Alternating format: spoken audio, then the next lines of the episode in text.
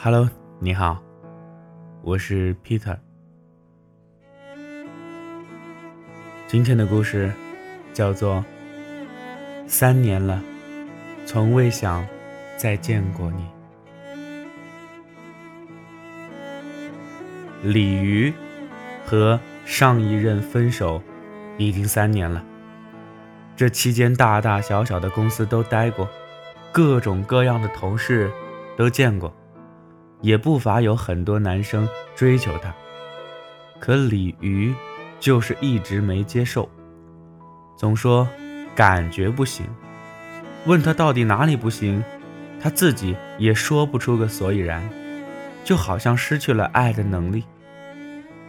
鲤鱼呢是做汽车广告策划的，在北京这个圈子里很少有人不认识他。父母催过他几次。他也总是搪塞说工作太忙，没时间谈。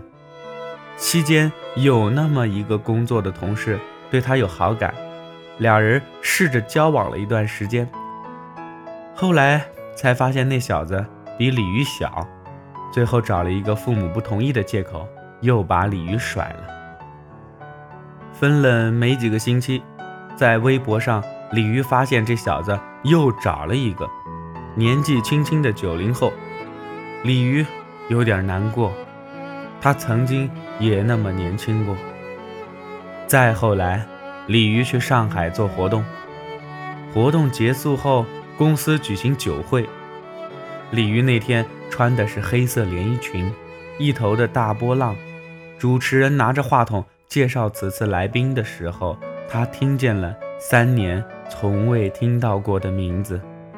没错，就是他的前任。他迅速地找了一个角落坐下来，隔着玻璃杯看过去。鲤鱼后来说：“他一点都没变，还是那么阳光健康。看见他那一瞬间，我才明白，这三年来我为什么一直单身。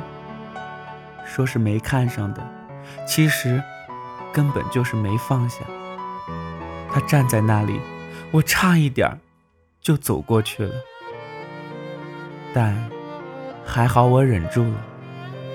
毕竟我们已经今非昔比。我问他：“如果你走过去，你第一句话会说什么？”鲤鱼说：“我应该会说，你能抱抱我吗？”我想你三年了，